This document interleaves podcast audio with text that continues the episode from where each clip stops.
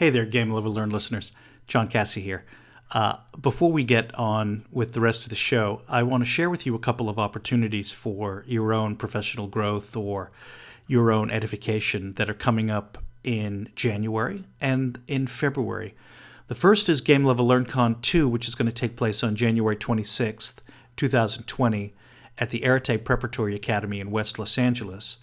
Uh, tickets are available uh, at Eventbrite, and details are available at www.gamelevellearn.com.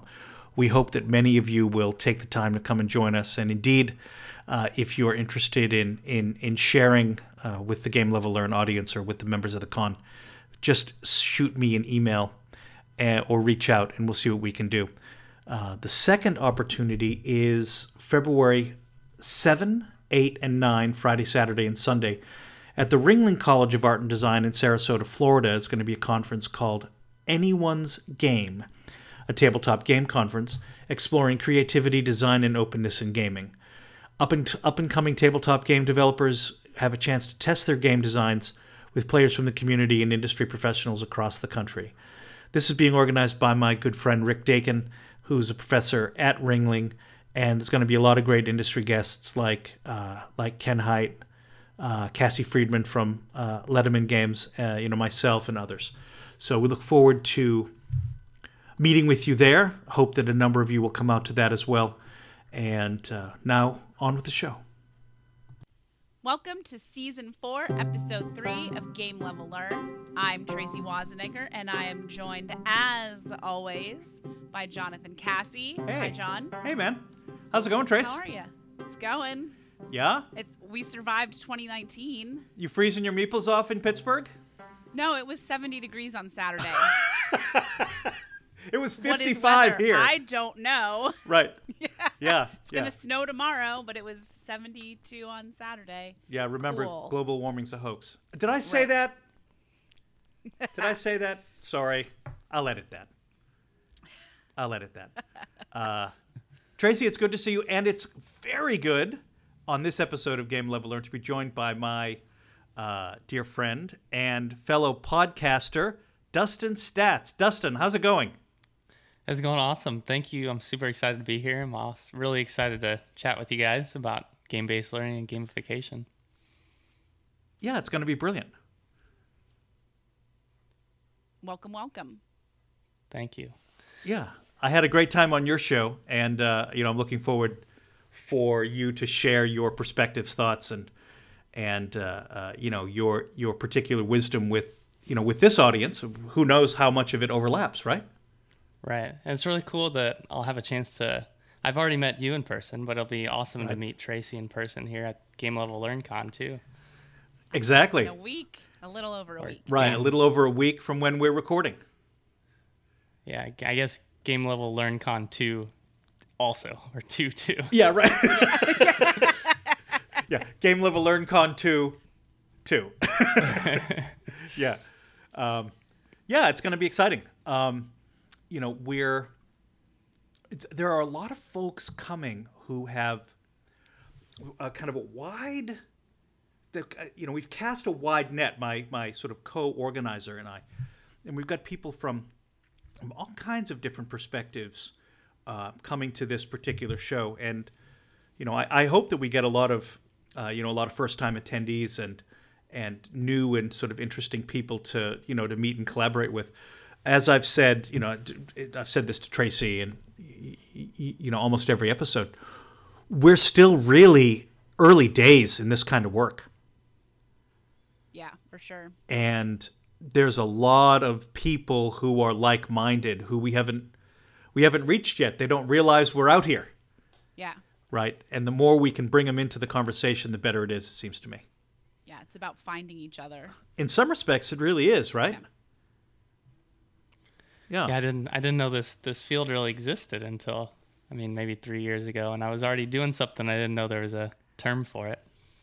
right right very much the same right um when i started working on the book that was published in 2016 i'd started working on it in 2011 and there was virtually no there, there was some but there wasn't a lot of writing know, Right. there weren't a lot of other books to you know to read to get a sense of it. So we're still in early days, um, and I hope that you know you listeners are uh, you know going to give us some feedback on this episode as well as on past episodes that you've listened to and and shared your thoughts on. Uh, but let's get going. Dustin, Staats. Give us a little background info. You know what what have you been up to? What what were you doing? It was very interesting because Dustin and I had a game day um, just a few days ago. And when I said, you know, talk to me about your sort of itinerary, your journey as an educator, it's like, woo, crazy. How interesting. So share some thoughts and then we'll get into kind of what we're playing and all that. Yeah, so when we had a chance to meet, I had just moved back from LA, or moved back to LA from Taiwan um, in September. And before that, I kind of, and I was telling you, I'd listed off some places where I've either taught or worked into, worked in some educational programs like after school programs. Um, so before Taiwan, and in Taiwan, I was teaching university students, and I did about half a year teaching at different high schools there too. Um, before that, I was in China, uh, Korea, Washington, D.C., and Los Angeles. So I've been in the classroom formally teaching for about five years out of those last, I think I've been in education for about nine years now. Uh, and then I've worked in a lot of after school programs too. All over the world. Crazy. Yeah. yeah, it's, I mean, it's, it's awesome to be able to, like, if any teachers are out there and have opportunity to travel and teach, I would highly, highly recommend it because it's it's a it's enlightening to kind of see the different uh, experiences and different ways that education is valued in other parts of the world too. And you uh, you grew up in Nebraska. Right. Yep. Right. And I went to the university there in Nebraska.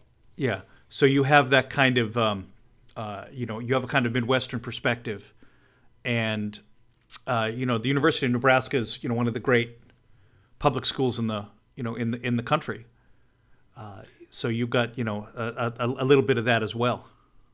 Right. Yeah. I think I majored in English literature and minored in education. So for me, I I loved my program there, the English program um, in the, the English department, and I learned a lot in uh, education. I actually took a minor in ESL, which actually sent me on the trajectory of teaching abroad.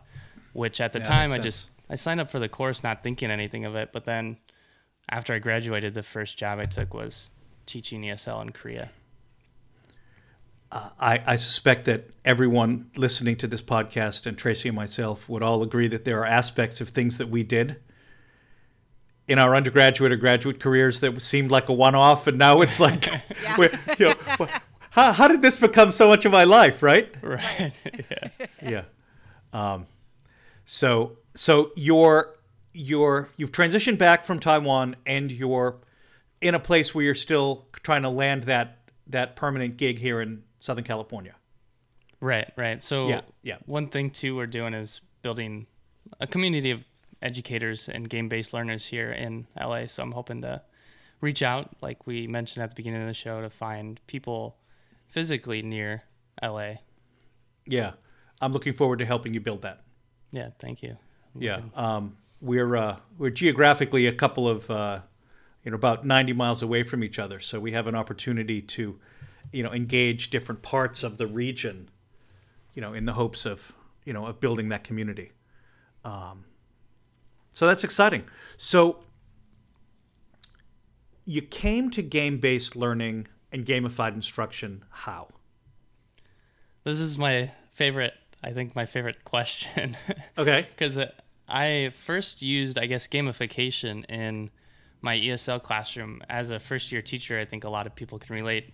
Classroom management is can be a real struggle, and for me, with uh, I had 12 year old, 12, 13 year old boys in middle school in Korea, and nine or ten of them were boys, and there were a couple girls. So they were very rambunctious and uh, would do things that were not acceptable in the classroom. And so I was struggling to figure out a way to connect with the students and really uh, manage their behavior and have them follow expectations I set for them in the classroom. And so what I did is I took Avengers and I laid a gamification system onto what we are already doing for our reward based system in the school. So the reward based system was like blue star, red star. You get a blue star if you answer a question correctly. You get a red star if you're doing some behavior like talking in Korean, something that's not allowed in the classroom. You get a red star. Or talking out of turn, you get a red star. So what I did instead of using that system for this particular class, I took Avengers and split up the class into groups. And each group chose an Avenger superhero. And then I took the leftover superhero. So at the other end of the board, at the other end of the board was Loki, which they needed their superhero to make it from one end of the board to the other end of the board. And to do that, they would do anything that would constitute earning a blue star. So answering a question correctly, um, working silently in class. Maybe I might highlight a group and say, hey, look at Spider Man's group. They're working really well. And I'll move that Spider Man over. So whoever f- first makes it over to Loki gets to uh, earn bonus stars at the end of class, which is a way to get out of detention for the school. If they have these stars, they get a free pass out of detention. So I, I used my own system as a way to integrate it into something we were already doing in class mm-hmm. or in the school. Um, and one thing that I did too is because I didn't want to take their superheroes back if they did some behavior that they weren't supposed to be doing. That's where my superhero came into play. Is I moved mine across the board instead. Um, uh huh. Yeah, and looking back, I kind of wish I would have like created myself in a superhero costume and put put myself up on the board. but that was the first time I used gamification. I had no idea that was gamification until I started doing research um, maybe about three years ago and learning about this terminology for it. Right. I, w- I need to know who the leftover Avengers were. I think Hawkeye was one, and oh. the. Sure. Uh, oh man, I can't no remember. Love. Maybe the Hulk sometimes. Yeah. Oh. There were two girls, so they would always choose Black Widow. Yeah. So Black Widow was always up there. Spider Man, Iron Man, uh, Captain America. Those were the ones that were pretty yeah. popular. It's funny. Right. Um, you know, we we've talked about these kinds of gamification methods where rather than having students competing against each other, they're competing against you, the teacher. Right. Right. And I think that was good instincts on your part, Dustin. Right. And that's one thing, too, that we had, I guess, uh, that a lot of teachers talked about in Korea is the, um, I can't remember the word, but the community aspect of the classroom and how they, that's part of their culture identity, too, is a Korean whole community identity instead of the individual. And so being able to leverage that as a teacher is something that a lot of teachers would talk about doing, uh, especially for teachers that weren't Korean. We kind of needed to learn how to navigate those cultural differences. And they were probably pretty significant. Yeah, definitely. I mean, it it was crazy how how quickly it, or how well and how quickly it worked. Like I wish I would have started off doing something very similar, but I guess that's I mean that's how we learn. Yeah, Tracy, have you ever used those kind of methods for classroom management purposes? No. Yeah. I've never used gamification or any sorts of like rewards or anything for classroom management. Yeah, I've, I've, I've never done that either, but I'm always intrigued when I hear people who've often that's kind of a first a first Foray. way in. Yeah, yeah. right, right. Yeah. Um, and that's how um, is it Classcraft? Is that what it's called? Indeed. That program. That's they market that as primarily a classroom management tool. I think. Mm-hmm. For yeah. sure, for sure. That that's that's what they, you know, that's what they mean it to be. Um, so, all right. So you started in a kind of discipline framework, right? How did right. it how did it emerge? How did it grow? How did it develop into instructional practice?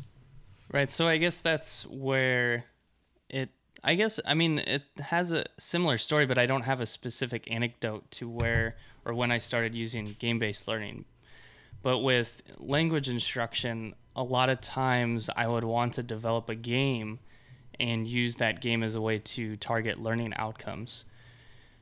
One example later on that I had used, uh, this was when I was teaching university students uh, the last couple of years, is I developed a negotiation game to uh, reinforce some vocabulary from the lesson as well as some grammar structures and um, understanding like win-win deals and what that means to uh, negotiate and do something that both teams want to do. So that was when I started using games to target specific learning outcomes. And I realized that in a lot of the lessons I did, it was just a way to add engagement to what we were doing in class. And then again, down the road, I realized this was game based learning. I was designing games with a targeted learning outcome. Mm-hmm. Tracy, what do we say about learning outcomes? Well, I'm not going to say it very eloquently, but the learning outcome is the priority. And then the game follows. 100%. Right. Yeah, yeah. Right, right. If you don't have a clear, good, or even learning understandable outcome. learning outcome, it doesn't right. even have to be very good. it has to be understandable. right, right. If you don't have that, then you, you don't know, have anything. That's right. Yeah. Stop listening to this show. Yeah. Go and get a learning objective, would you already, yeah. please? Right. Um, what, what did your What did your students say, Dustin? Did they like this? Did they dislike it? What? I would say so. there's two answers to that question. Usually, I always institute like a pre-survey, mid-survey, and post-survey throughout the semester for my university students, and all the time they would say play more games. That was always mm-hmm. always something that showed up all the time. So I think for the most part, most students enjoy the games because they're engaged. They I usually am very good at iterating why we're doing this game and how it's targeting different learning outcomes or the reasons for why we're using these games in class.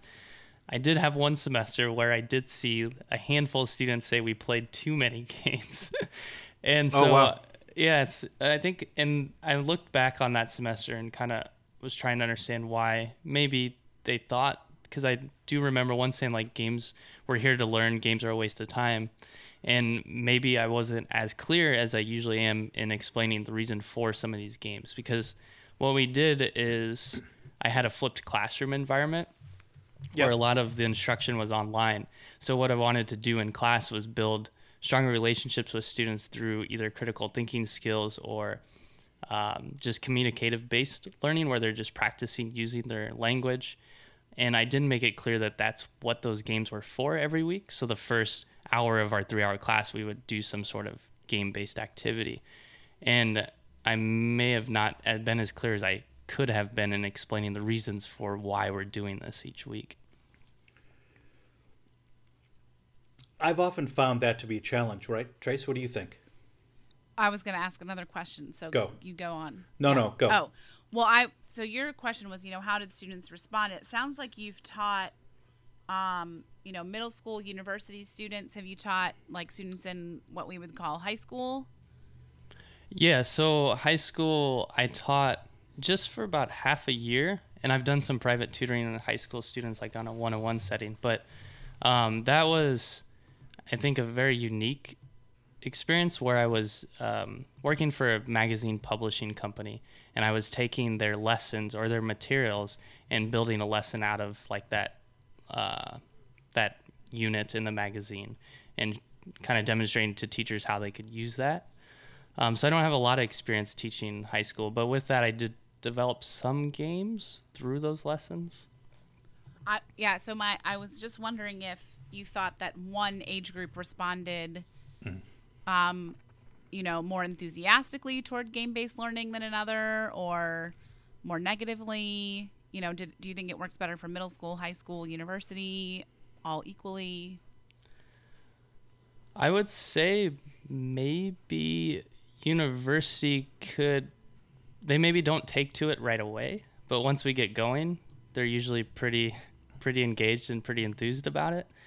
Uh, maybe high school for me, they're super excited to see like a foreign teacher come to their classroom. so I already Yeah. have that enthusiasm. I haven't taught high school in the States, so I don't have any experience there. And then in middle school, where I've taught in the States with after school programs and now at a middle school here in LA, it's they're pretty enthusiastic about doing games because it's a change of pace, right? It's not Right. it's not what you know what they're used to doing in class. Right. The degree to which it kind of reads as different works in your favor. Right. Yeah. Yeah, yeah. Um, I I never really did much game based learning when I taught uh, when I taught at a university, and I sort of want to. I'd love to get an opportunity to go back and teach in a university setting and see what what adult learners would make of it. Yeah, because I just don't. I don't know. Yeah, that's why I was curious, right? Because I only teach high school students, so my my instinct is that middle school students would love it, and that you'd get more resistance the older the students got. But I was, yeah, Yeah, I don't. I don't. I don't really have a sense of that. Um. So your students largely liked what you were doing. Yeah, for the most part, I would say ninety-five percent. I did do a lot of, or I did some formal research into understanding whether they believe games are beneficial to their learning, and that was very positive. Where um, I can't, I don't have the research right here on me, but it was as a very high number of students believe that learning a game was beneficial to the learning, and they were more motivated to want to learn English if a game was involved. So at the very least, they have a stronger motivation to learn. Um, something like, I don't don't quote me on the exact numbers, but it's around 75 students that I surveyed, and one student said no. And I don't know if there's anything I can possibly do to motivate this student to want to learn English. Maybe he he or she just doesn't want to learn no matter what. But all but that one student said that playing games motivates them more to want to learn English. Yeah. How about your colleagues in administration? Did they see the value of game based learning?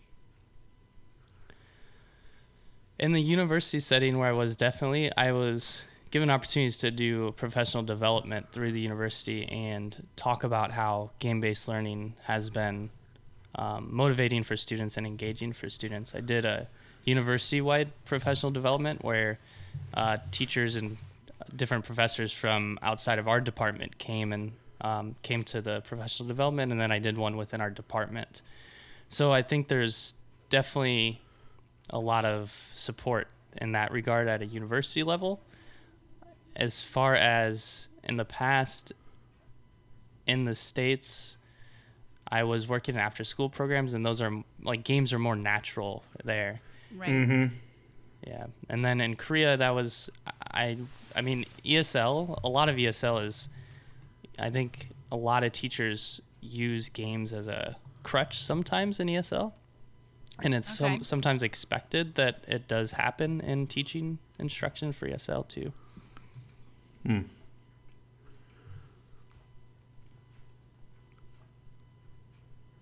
Anything that hasn't worked Uh, that you could warn warn others about Yeah. before they step in that mess? Yeah. Yes, there's definitely some things I'm trying to think of, maybe some specific examples.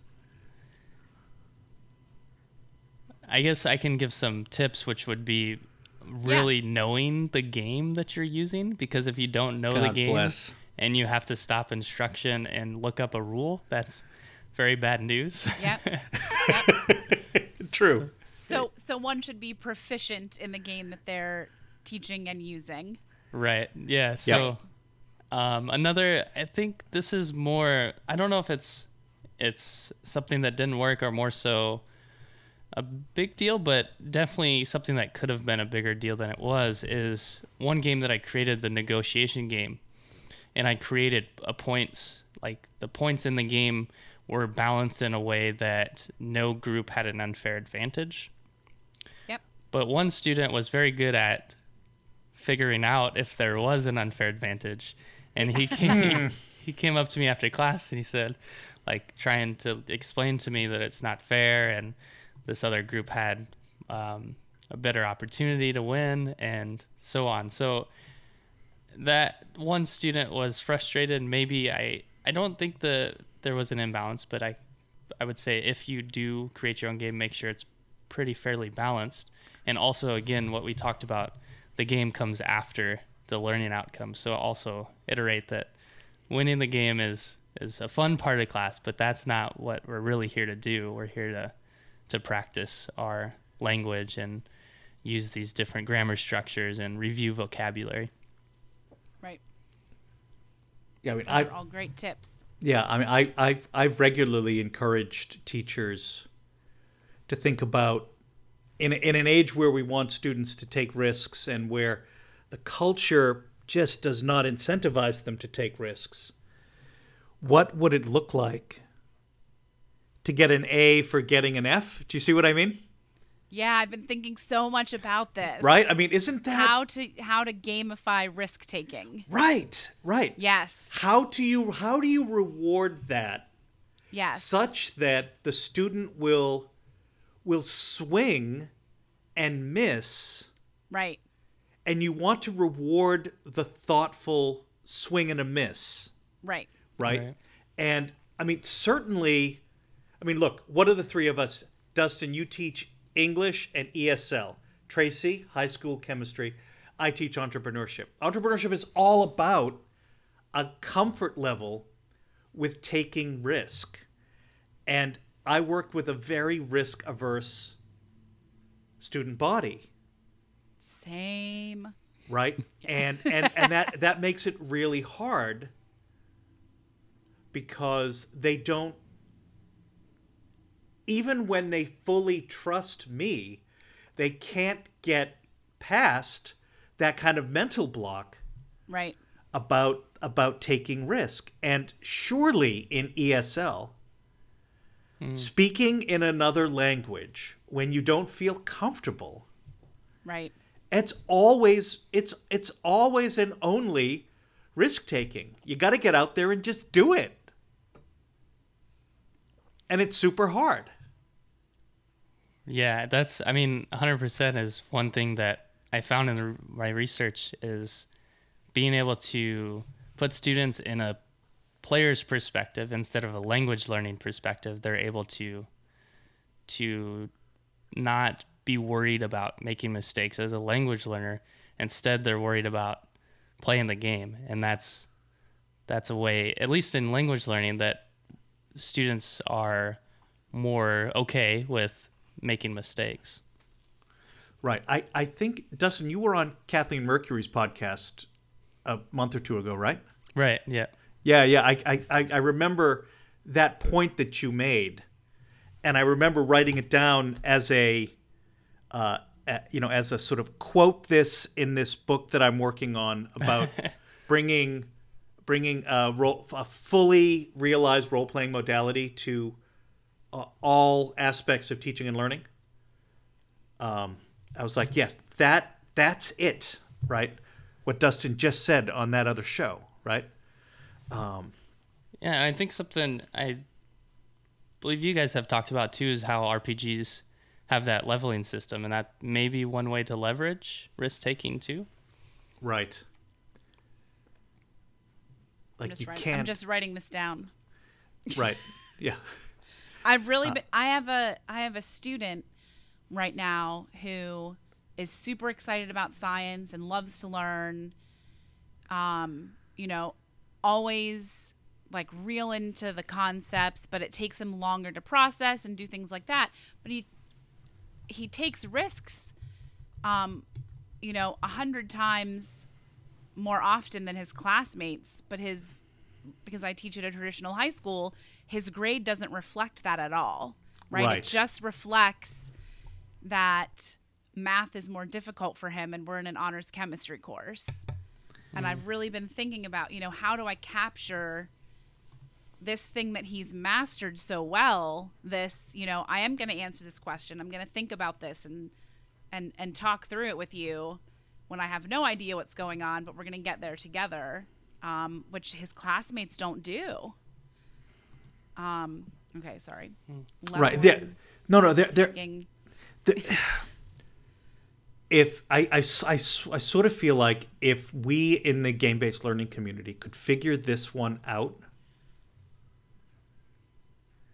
eh, you know, we we'd we'd we'd vault to the top of sort of al- alternative methods, right?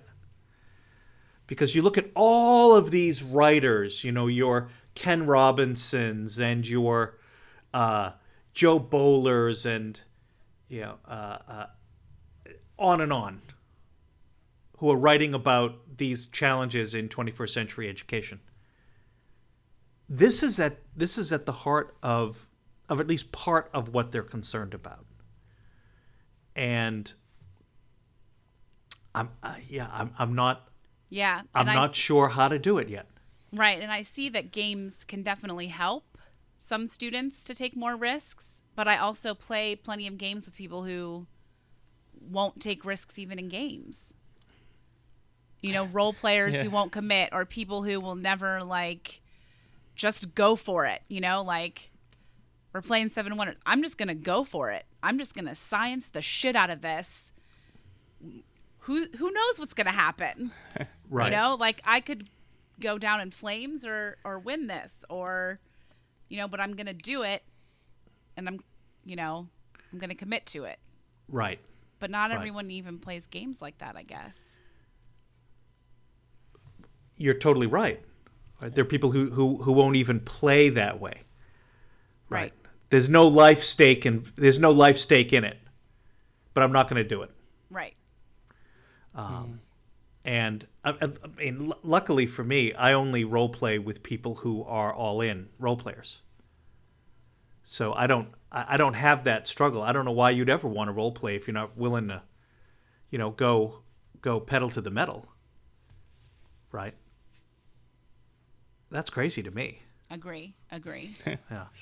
Um, I was just thinking about all the people I role play with and and commitment is not always the same as like excellent role play. Well, I was processing that while you were hmm. talking. I've seen. Okay, now look. Commitment does not always equal excellence. ec- no, I will speak no. for myself too. I mean that every you know, we Yeah. can't always be our best. Yeah, I've certainly seen many very peculiar decisions that players have taken. Indeed, Tracy, in games that I have run with you in them. oh, good grief. Okay. Well, no, So, yeah. so uh, Dustin, But you're I'm back in the United this- States. Wait, I just want to say again to Dustin, I'm exciting about this leveling idea with the risk taking. There's something Leveling in and there. risk. There's something in there. Yeah. Yeah. L- let's let's put a you know if if we find ourselves maybe at lunch or something you know let's put that question up on the board as a you know a dear attendees Right. think about this question right Oh, yeah. and maybe put like a almost make like that question almost like an unconference right if you want to talk about that for 10 minutes in your break go sit here and we're going to And talk people are about gonna it talk right? about it. Yeah. Yeah. Um, because it would be great if we could uh, if if we could get some kind of an answer or some kind of a let's try this in a uh, you know you know in in different kinds of classrooms. Right. So Dustin, what are you working on now? You're you're you're back in the U.S. of A, and I know you're you're you're looking to land that you know English or ESL you know uh, kind of gig, right? Right. You're not in that yet because you know you come back in late September, and that's not when schools are hiring, right? But you know, kind of, what are you working on now? Right. So I guess there are kind of three things that are moving in place or getting moving into place. Uh, the podcast will be hitting season eight coming up uh, end of January. So we'll have Amazing. our first episode February. We'll have a preview episode end of January for what's what's coming up for that season, and then uh, the first episode will be the first week of February. I think February 3rd, whatever that Nice. that Monday is. And then um, we're really trying, like I mentioned earlier, I'm excited that we're in the same area, is to build a community here. And we're going to start doing board game nights and also like tutoring programs through different content areas to preview like science concepts through different games for students. And then something that we launched on Kickstarter and we will hopefully be back with in the summer's Worlds XP, which Yeah, is talk more about that. yeah, so it's similar to what we kind of talked about with Classcraft, but one thing that makes it a bit different is one, this Worlds XP is a physical kit where Classcraft mm-hmm. is all digital, and both of them are classroom management systems. But what we do with Worlds XP is create different um, RPG scenarios that you can visit and revisit about once a week with your students and implement learning outcomes into those RPG scenarios. And we kind of give suggestions on how to do that. Uh, one example in one scenario that we used in my wife's classroom about a year ago now is working on introductory paragraphs. And in the scenario, the students end up on a deserted island.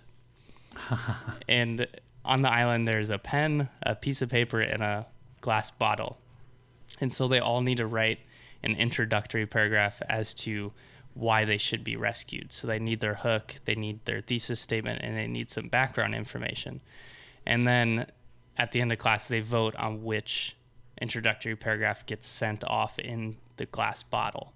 Um, So it's really cool that students are recognized for their work. So next class, um, the teacher kind of reads out the paragraph, and then the scenario continues. Um, there's, I guess, in RPG, there's the railroad, right, where they're kind of Right. railroaded into the next scenario. So there's ways that you're there's some freedom, but in decision making in the scenarios, but then also it should be leading you down the path of a specific storyline. Right. Right. Yeah, the railroad is not what we want. Right. Right. Not too uh, much. I mean, yeah. Some Well, we want structure, right. right? But the railroad, it's almost like a, a railroad limits the game master, Yes. right? Because the game master should be in a place where he or she is is always willing and able to flex the story in response to creative playing. Right. and sometimes i mean sometimes players can be a little they can be disruptively creative. Which is not necessarily what i'm talking about um, right. Controlled creativity. right right don't don't be so wedded to your version of the shared story that you don't re- that you can't realize oh well i hadn't thought about oh, i hadn't thought about them riding a herd of goats Yeah. right, right. I right. thought maybe they'd take the train. but all right, goats it is. All right, Right. okay, give me a minute to think about goats. Yeah. All right, goats. Got it. Next, we're on Right. goats, okay? Right? And, you know, maybe you can think of something that was going to happen down the road that happens now because of that or or who knows, right? Um one of our one of our for our first guest, you know, Dustin shared this idea with us, a simple sentence that Tracy and I have been worrying over for, for months, right? And it's just, Tracy, Z- zinger right to my heart. Um, what do you want to do next? right? What do you want to do next? What do you want to do next? And Are you asking me? No, that's No, what, no, that's no, what but- Okay. teachers should be asking kids. Oh, okay. What Yeah. do you, that's what a GM says all the time, right? Mm, What do you want to do next? right, and and if we just get into the habit of asking that, it puts all of that agency back, all of that responsibility back, you know, on the on the learner. right. and it, it really helped to shape my it it has it has that question alone has changed the way I've taught this year. Agree. Yeah. Not not uh you know radically, but some a little, right? Um, so Worlds XP, and people can go online and look that look up Worlds XP, right? Yeah, so like I said, it was a Kickstarter, and we'll be back either on a Kickstarter or doing a print on demand type of deal with the Game Crafter potentially, where they'll be able to just order a kit if they want to try it out, or again, we'll hopefully launch a excuse me, we'll hopefully launch a Kickstarter in the summer because we're still working on to get we're still working on getting unique art for all the characters and the um, adventures and things like that. So right now there's there's um, I guess placeholder art like stock art for some of the the components in the kit right now. Yeah, I mean, I've I've read the manual that would come with it because you shared the manuscript with me. Dynamite. I think anyone thank you. anyone interested in this space would want to read that, um, because you you know you're you're thinking about lesson structure in a way that I mean, frankly, Tracy and I in in this work, we've gone back and forth for forever on, right? It's so much about planning. Right. And certainly in our in our episode last time with Michael Ann, it was it was well, now that we've got this structure in place, what are the students doing? And how do we change that for next time to make it even more student focused and centered, right, Tracy? Yes, we've already started that work. Nice, nice. I cannot wait to Yeah. have her back on after it to hear Yeah. to hear how it went. um, so, uh, so uh, So Dustin, what- Kickstarter this summer. Wait, Kickstarter this summer, um, and print on demand Yeah, for so XP. one of the I guess issues that were out of my hands in a way was I didn't market it very well. So I guess one thing I want to mention to any of your listeners if they want to test it out, they're 100% more than welcome to send me an email and I can send them the print and play. Um, and I did not market as well as I would have liked to. And Kickstarter there were some other issues with that platform and the timing with that and also i released it during the worst time of year for teachers and i didn't i didn't really consider that i was just excited about the project i think Right. i launched it at like around thanksgiving time and teachers just are you know you're just putting your head down you're Dead. trying to get through Yep. that semester so right, right, yeah yeah. Um, and is this for middle school, high school, all disciplines? Does it work for everybody, or does it um, geared towards certain disciplines or ages? Uh, so the idea is that it's all disciplines and all ages, but I would say there are some that maybe would take to it a little bit more. And it's, I've had feedback that the art is very middle school level appealing to middle schoolers, but we've used it with high school students. I mean, that's the first time we used it in my wife's class was with her high school students. So, um, ninth through 11th grade ESL remedial classroom. Um, and then uh, there was another teacher in, I think she was in Italy that used it with her second graders. So, Aw. Yeah, we've had s- and um, gifted teachers also have used the kit. Uh, so it's been it's been used by I want to say a handful of teachers so far, and we're still looking for anyone else that wants to try it out. Love to hear any feedback, positive or or negative feedback, anything. Yeah. Great. Yeah, I, I, I suspect, Dustin, that there would be many schools, and maybe you and I can talk about this offline. Um, many schools, charter otherwise, that I have I have uh, you know kind of contacts in here in the LA market that might be willing to give this uh, you know a, a spin, or uh, you know researchers at UCLA or USC or at Pepperdine, the the main uh, doctorate in education granting institutions here. There might be researchers who would love to deploy your your mode into classes and do and you know write a dissertation or what have you on it.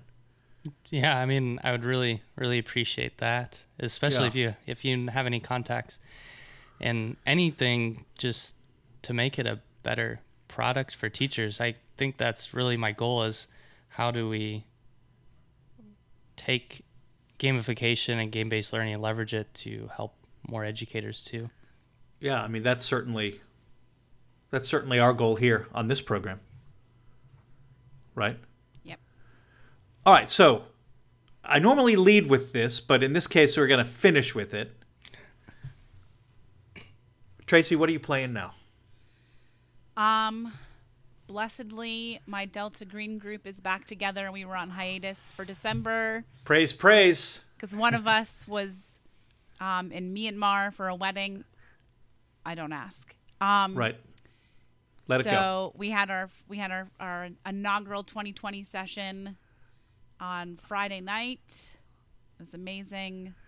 So happy to have it back in my life. And I Do you know this game, Dustin? Delta I don't. Green. No, no. It's um, modern day Call of Cthulhu, essentially. Like if the government um, knew about eldritch horrors and took Ah, over, cool. sort of tamping them down and taking care of business. yeah. Um, so yeah, so that's back in action. And I played. I'm gonna say the name wrong. I always paranormal investigators, maybe. Okay. I don't know Um, this game. I think that's I think that's what it's called. Um, you're a group of ghost hunters, and one of you is a ghost. And Okay, you, good there's start. little scenario cards. Yeah, spooky ghosts. Um, and solving a, a murder mystery. Love. Um, There's a little scenario card that tells you like who, why, how, and the weapon that you were killed with, and all these things. So you have to communicate that to the paranormal investigators, but there's all these like weird methods of doing it. Like you can draw pictures on someone's back or mouth a single word or do a 3 second pantomime or Okay. you know, wildly entertaining. Right. Right. Um, board game, card game? It is a board game. I played Okay. it for the first time at Meeple on Saturday and we played two games in a row. Nice. Yeah. Nice. Um, uh, Dustin, it, it is rare for Tracy to not be engaged in some manner of eldritch tomfoolery. Uh, so, you know, God only knows what she's going to bring with her from Pittsburgh to Game Level LearnCon 2. Get you know, ready. At, at- at- at least probably some sort of a Cthulhu, you know, knit Maybe hat my or something. Cthulhu beard, maybe. Yeah, My maybe. beard. Yeah. Maybe. Yeah. Um, this sounds like fun stuff. Tracy, did you get anything? Did you get anything game wise for? Uh, I didn't. I didn't get any Oh. games for Christmas. I know. oh, I know. Well, I was just at PAX Unplugged and oh, I see.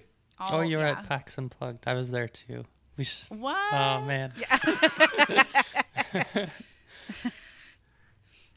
I Yeah. was spent most of my time in the Chaosium room playing and GMing Call of Cthulhu. Oh, okay.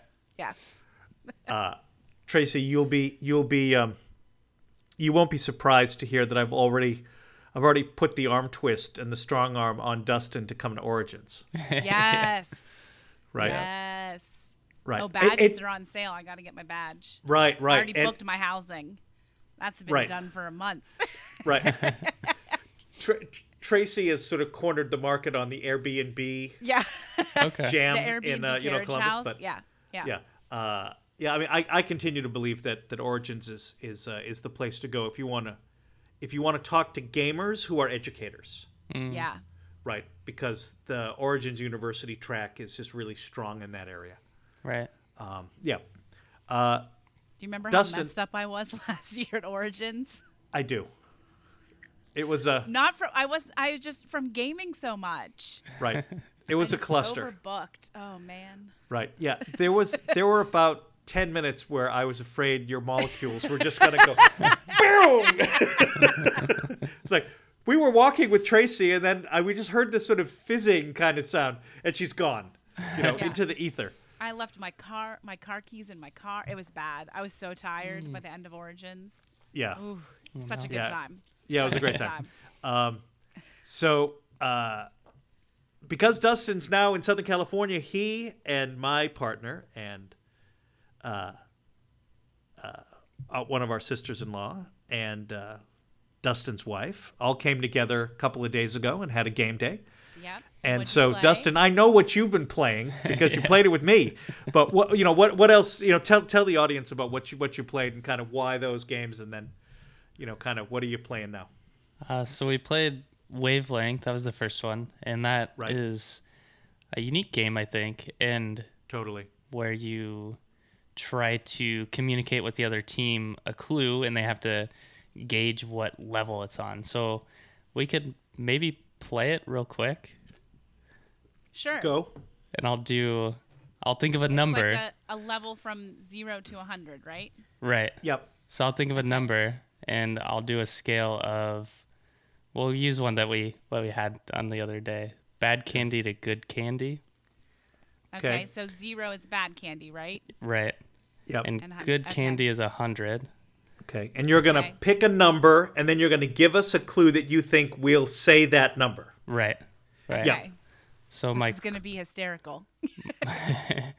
my clue Right. will be uh what are those the so your clue can be it can be more than just a word or it, it could be a, like it, it just has to be one idea so it's going to be those those candy cigarettes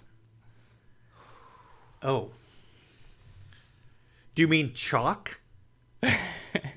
They're like Can I they're- tell you when I was small, when I was a kid, I used to take those to the corner of my street. I couldn't smoke them in front of my house.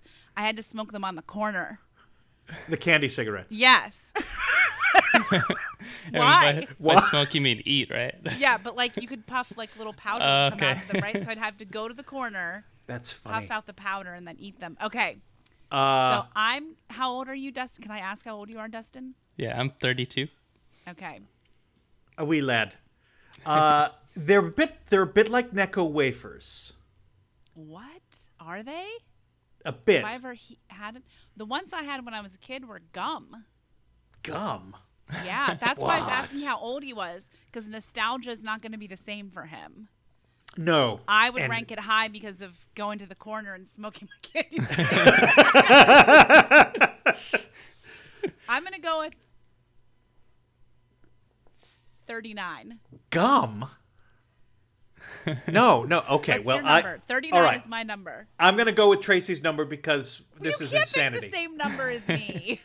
What? No, we're supposed to. We're supposed to. Oh, I'm Oh, sorry. are- okay, are no, you- no, no. that- that's if we play it collaboratively. number? No, no, no. okay, so I'm gonna I'm gonna go. In the real game, are we supposed to agree? That's one form. right yeah Okay. We- we Let's pl- agree okay. then. You think No, it's lower? no. Let, let let's be opposed to each other as we always Okay. have been. Like the price is right. That's right. Uh, I will bid uh, even lower. Uh, I'm gonna bid 18.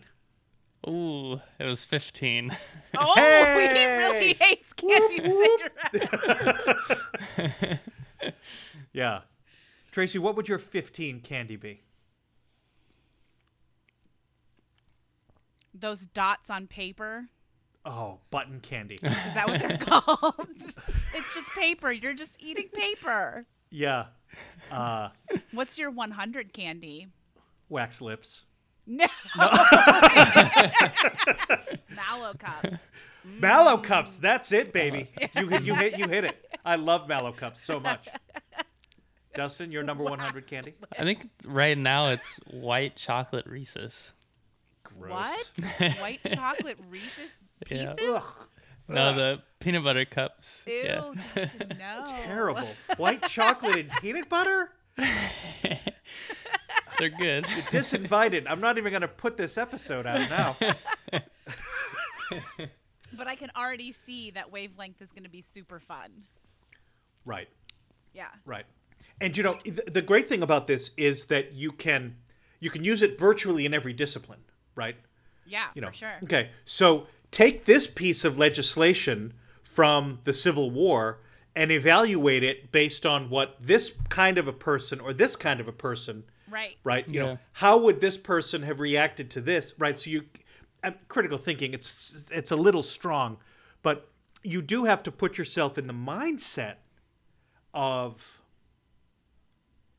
uh, uh, you know someone for whom you have to have empathy in order to understand where they would kind of kind of land on that Yeah. right so that's interesting to me Yeah, That's I know I was trying to think of how we could use it in a learning setting, and that's perfect. Yeah, I mean that that that sort of feels like how you know it, how it would work within the sort of humanities disciplines, right? I'm not Right. sure how I'd use it Yeah. in one, I'm Where there's, like- science. you know, um, because it's because it's about the game's about perspective taking, Right. right? And it's about trying to well, I mean the game's called Wavelength, right? So, you know, I'm figuring, you know, Dustin being a younger person, right, would have sort of negative associations with that kind of a that kind of a product, right? Whereas someone who's Right. older, it would be neutral or right, you know, whatever, right? You know, Tracy's gum, you know, gum on the corner, you know, kind of kind of jam, right? Um, yeah, and um, and we played this this fun little uh, dungeon crawl kind of thing, right? That you got from someone in Singapore or what? Yeah, so it's Cat Venture.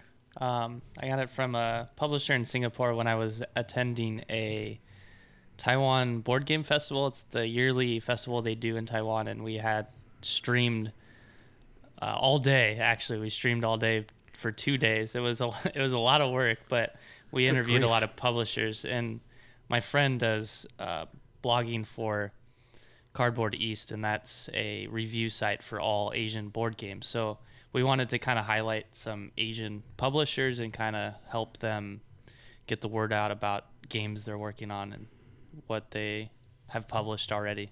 But yeah, it was. I think the game was pretty fun. There's a lot of depth to it that was a bit unexpected. I think.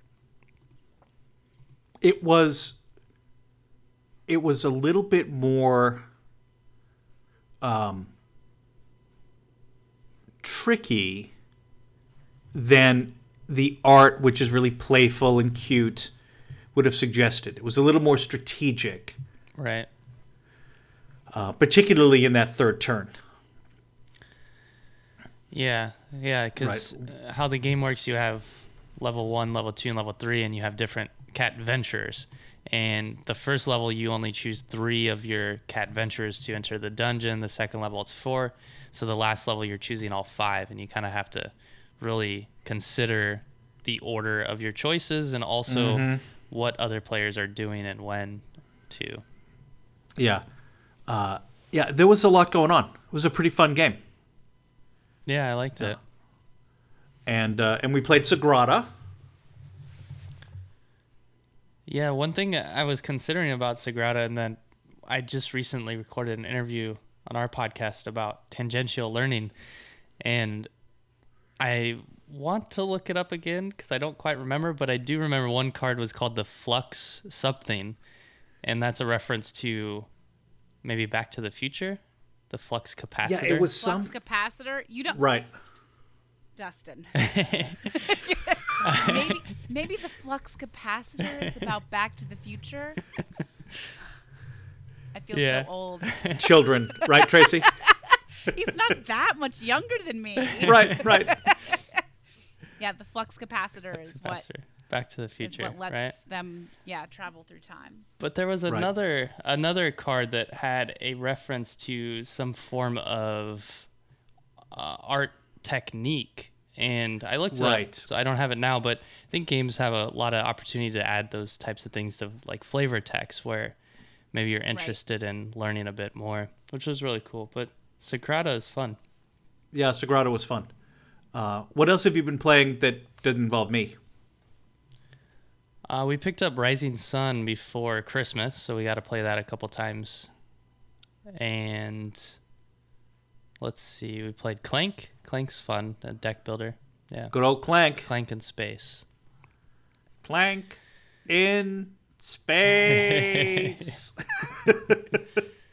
yeah, you know, Clank is one of those games where when I get asked questions when I'm presenting to an audience of people just learning about game-based learning, Mm. and they don't have a lot of they don't have a lot of games in their background right one of the thesis statements of this program is play all the games okay we want you as listeners to to hear what you know tracy and and me and our guests are playing, and then go play these games Right.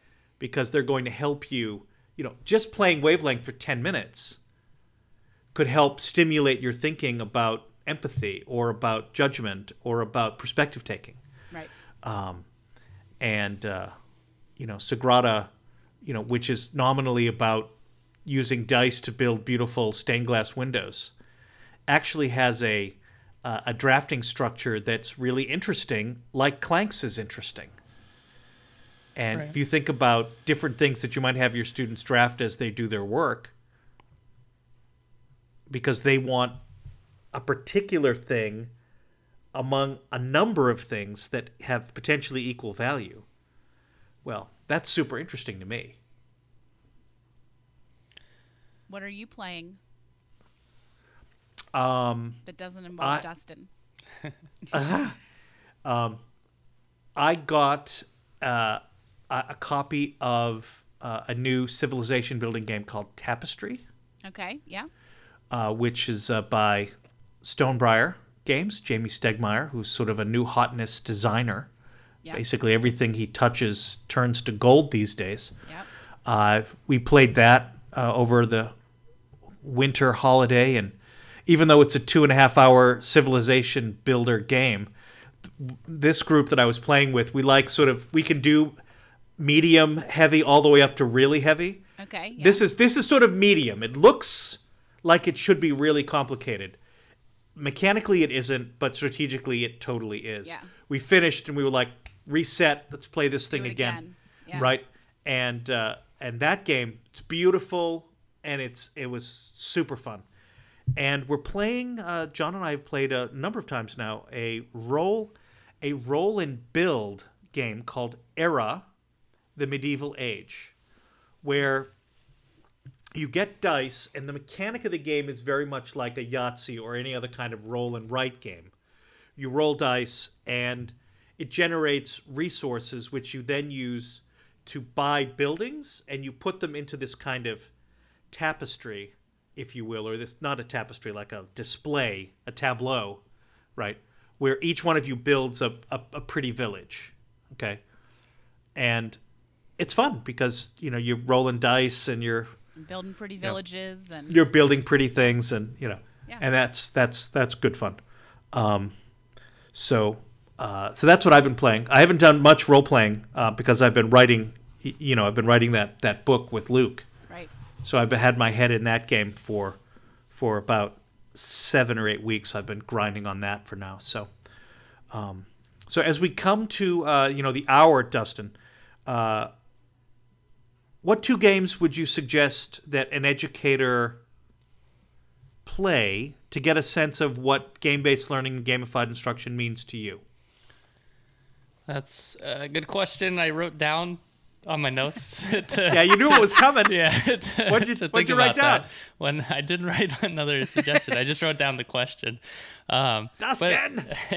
I, I think the answer might depend on what discipline or what content area you're teaching. I guess for me, there's a lot of word games that are like very they call out to you but they maybe are not the best to use and one example might be like scrabble in english language learning Okay. you might see that as oh that's a word game that's a language game that'll be really great for class but i think it's not the best because a lot of times in scrabble you're having to pull things out of your brain to output it onto the board where other games will give you the the language and then you just need to construct the language out of what what is already there and a game that does that really well i think is codenames Yay. um, and it's it's cooperative or competitive, but with your team, and you're cooperating as you're with your team. Um, I think it's really good because you have an opportunity to really recycle through different words, and if you don't understand a word on the board, Yep. you can kind of talk with your with your team to to get it. Um, another one that I really, really, really like to use is called trap words. And if you're familiar with uh, taboo, taboo, you have a word, and the word might be apple, and I have to get my team to guess the word apple, but I cannot say red, tree, or fruit. So Right. trap words, if you haven't played that, it's a little bit different where the other team creates the three words. So if the other team has, or if my team has to guess, guess apple, they're, the other team's thinking of three words I cannot use. So they might write red, but they might not because it's too obvious. So they think I'll avoid it. Um, so this is really great because Oh, you don't know the three words they right, pick. right. I don't know those trap words. I don't know the Ah. the the bad Brutal. words. This is yeah, brilliant. Yeah. yeah. I think it's and it's awesome in a game-based learning setting because the other team's working on creating words. They're thinking about what that word means. They're defining it by creating three words associated to it. And then as the other team is guessing, the team's listening for their trap words. So they're not out of it. You know, in Taboo you have the one team just participating Right. the other team's not really doing much, but just kind of sitting there. Where trap words, it really involves everyone in the both the learning process and playing the game. Yeah, it's um in your discipline. I, I mean, ridiculous, right? But the concept is totally usable in in any discipline, right? Right. For sure. Yeah, Describe this biological or chemical process. Right. But you can't use well. Some Well, you can't words. use certain kinds of words, Yeah. right? Right. Yeah. Yeah. Uh, and figure your way around it so that you know when when in my entrepreneurship class one of the first things that we start with is informative speaking and persuasive speaking okay? And i show a video to my students about uh, brain science. The professor who is on the video explains a concept, the same concept, to like a five year old, a middle school student, an undergraduate, uh, a graduate student in the field, and like an entrepreneur in the field, right? And I show it just so that the students understand that there are different, you can target different audiences in different ways and still get the, the substance across right? Extraordinary. yeah, Yeah, I want to play this trap Yeah, words I'm game. gonna I've never played it. I'm played gonna it. look for that. Bring it for yeah. bring it to the I'll, con. I'll definitely bring it. yeah, Yeah, bring it, sure. bring it. Yeah. yeah, yeah. Um, Dustin, before we uh, before we ring off, uh, anything you want to share with uh, the audience of this podcast, or any places that you'd like them to go? How would people get in touch with you? That sort of thing. You can definitely find the podcast in any podcast platform, and that's Board Gaming with Education, or if you just search Board Gaming with Education on any of the social media sites like Facebook, Instagram, or Twitter. And then my email is podcast at boardgamewitheducation.com. Okay. And uh, I'll put uh, links in the show notes to Worlds XP and uh, you know and to your your sites on Facebook as well. Awesome. Yeah. Thank you again for having me on. Thanks Brilliant, for being man. on. Yeah. Yeah, it was great. Can I Yeah, plug uh, something? Tracy, plug away. Um, How We Roll podcast is a Okay. UK based podcast that plays Call of Cthulhu and Dungeons and Dragons. And I'm on a one shot with them, Murder on the Eberron Express. It's a D&D one shot, um, kind of like Murder on the Orient Express, but Sure. it takes place in Eberron. Um, Wizards of the Coast just released um, the Eberron source book um, not too long ago. So this is the one shot. So How We Roll podcast, and I'm on the Murder on the Eberron Express one shot. Episode one Nice. is out already. Nice. I will check it out. Yeah. uh, Tracy, you're still at TL Wazenegger? yes. Yes, Sorry it's about my spelt Wazenegger. Yeah, it is spelt. Spelled just like it sounds. yeah, spelt just like it sounds. You know, two two W's, two G's, a Z, an A, and four N's. And There's only two G's. I'm, of course, at johncassie at gmail.com. You can find us on Facebook uh, or other social medias or at gamelevelearn.com. And the Discord. And the Discord, of course, which we need to use more of. Um, and um, that'll be in the show notes as well. And Dustin Staats, a million thanks, and looking forward to seeing you uh, when we get to Game Level Learn Con 2 and hearing you again back on this program uh, as you continue to push through with Worlds XP. John and Tracy, thank you guys. And yeah, I'm super excited to meet again in person and meet you for the first time Yes, at can't Game wait. Level Learn Con. It'll be brilliant. All right, guys. See you soon. Bye. you. Bye.